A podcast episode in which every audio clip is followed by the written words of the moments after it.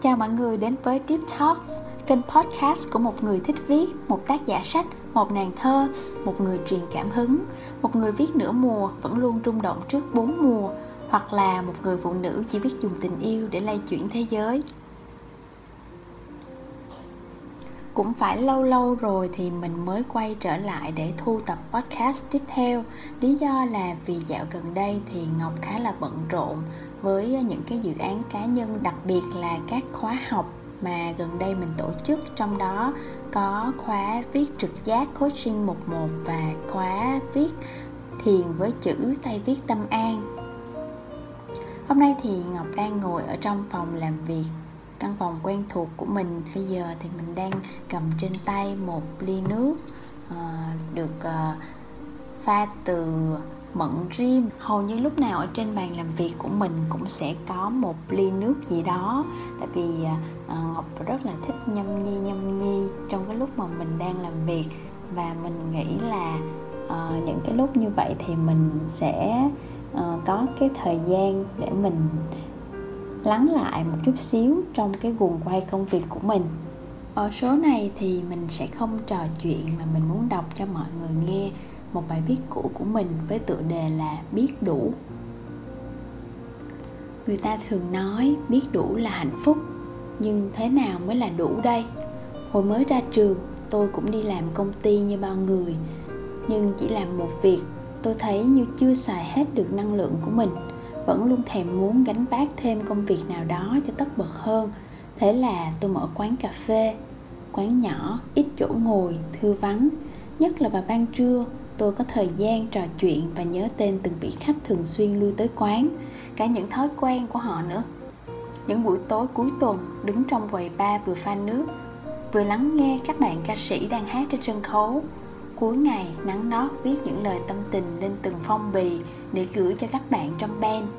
Mỗi ngày đều trôi qua tương đối giống nhau, bắt đầu từ 8 giờ sáng và kết thúc vào đêm muộn. Tôi không muốn quán đông hơn sợ làm xáo trộn nhịp điệu bình yên này. Sau 3 năm, tôi bắt đầu đuối sức. Thứ tôi cảm thấy không đủ nhất chính là không đủ tiền.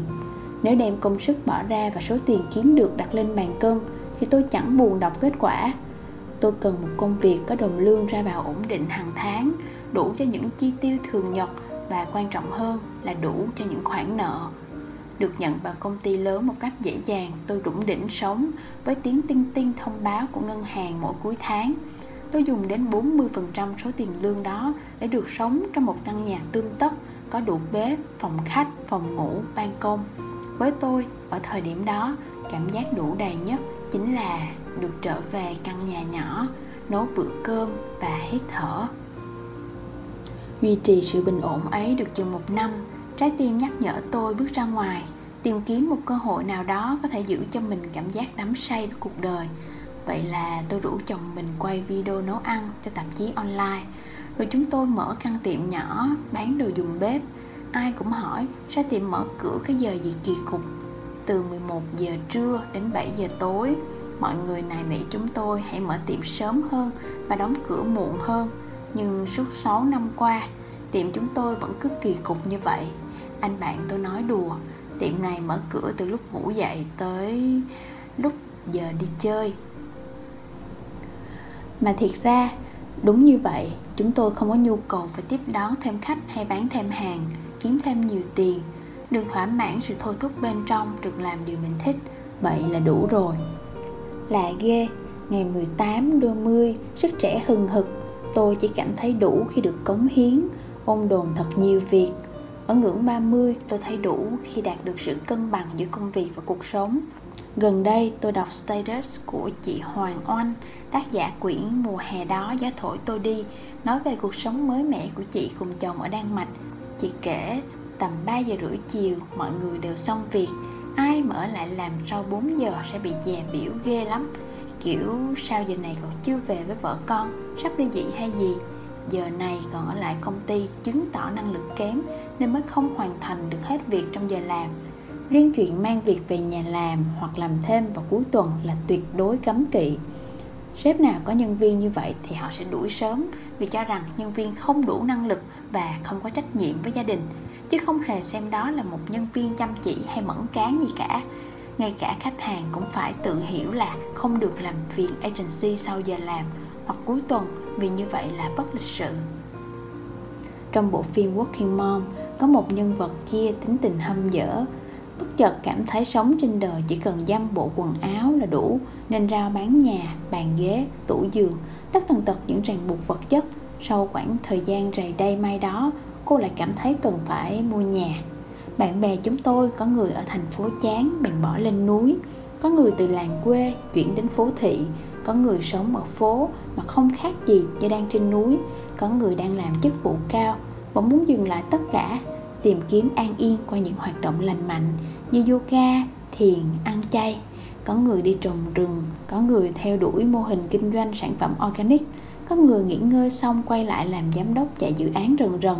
Nói chung là trường hợp nào cũng có. Giới hạn của sự đủ xem ra rất vô cùng, giống như sức ăn của mỗi người sẽ khác nhau cùng một lượng thức ăn đó, tôi no, chưa chắc bạn đã no. Nhưng bạn không thể từ chối cảm giác no. Biết đủ, chính là biết mình muốn gì, cần gì là thỏa mãn được những nhu cầu tối thiểu của bản thân. Những điều chúng ta đạt được cũng như cơm, đem lấp đầy bao tử, no là đủ. Biết đủ, chính là biết chấp nhận rằng tại mỗi thời điểm, thế giới quan của ta thay đổi. Do đó, những nhu cầu cũng khác đi. Biết đủ, chính là biết cảm thông không vì nhìn thấy, họ lao vào đam mê như một con thiêu thân mà vội vàng phê phán, cũng không áp dụng khái niệm đủ của người khác lên mình. Bởi bản thân cái sự đủ cũng mang tinh thần dịch chuyển theo sự trưởng thành của chúng ta qua năm tháng. Lý do vì sao hôm nay mình muốn chọn đọc bài viết cũ này của mình ở trong tập podcast đó là vì khoảng thời gian gần đây ờ, tụi mình ở nhà suốt 4 tháng không hề ra ngoài. Nhưng bản thân mình thì lại cảm thấy là khoảng thời gian này rất là an yên và mình hoàn toàn không có nhu cầu đi ra ngoài khi mà cuộc sống đang dần bắt đầu quay trở lại. Bởi vì khi mà mình ở trong ngôi nhà của mình ờ, với sự chăm chút của cả hai vợ chồng thì mình luôn cảm thấy rất là đủ đầy ấm áp. Và cũng như tất cả những cái công việc mà mình đang làm đều là do bàn tay mình tự tạo dựng nên và mình vẫn luôn hạnh phúc mỗi ngày khi được làm tất cả những cái điều đó. Nên mình không cần tìm kiếm hạnh phúc ở nơi đâu xa xôi cả. Những ngày khó khăn này, mình hy vọng là mọi người cũng sẽ tìm thấy được một chút an yên khi lắng nghe podcast này của mình và suy nghĩ một chút về biết đủ đối với cá nhân của mỗi người, mình tin là sự biết đủ sẽ khác nhau ở từng thời điểm. Xin chào mọi người và hẹn gặp lại mọi người ở tập podcast tiếp theo nhé.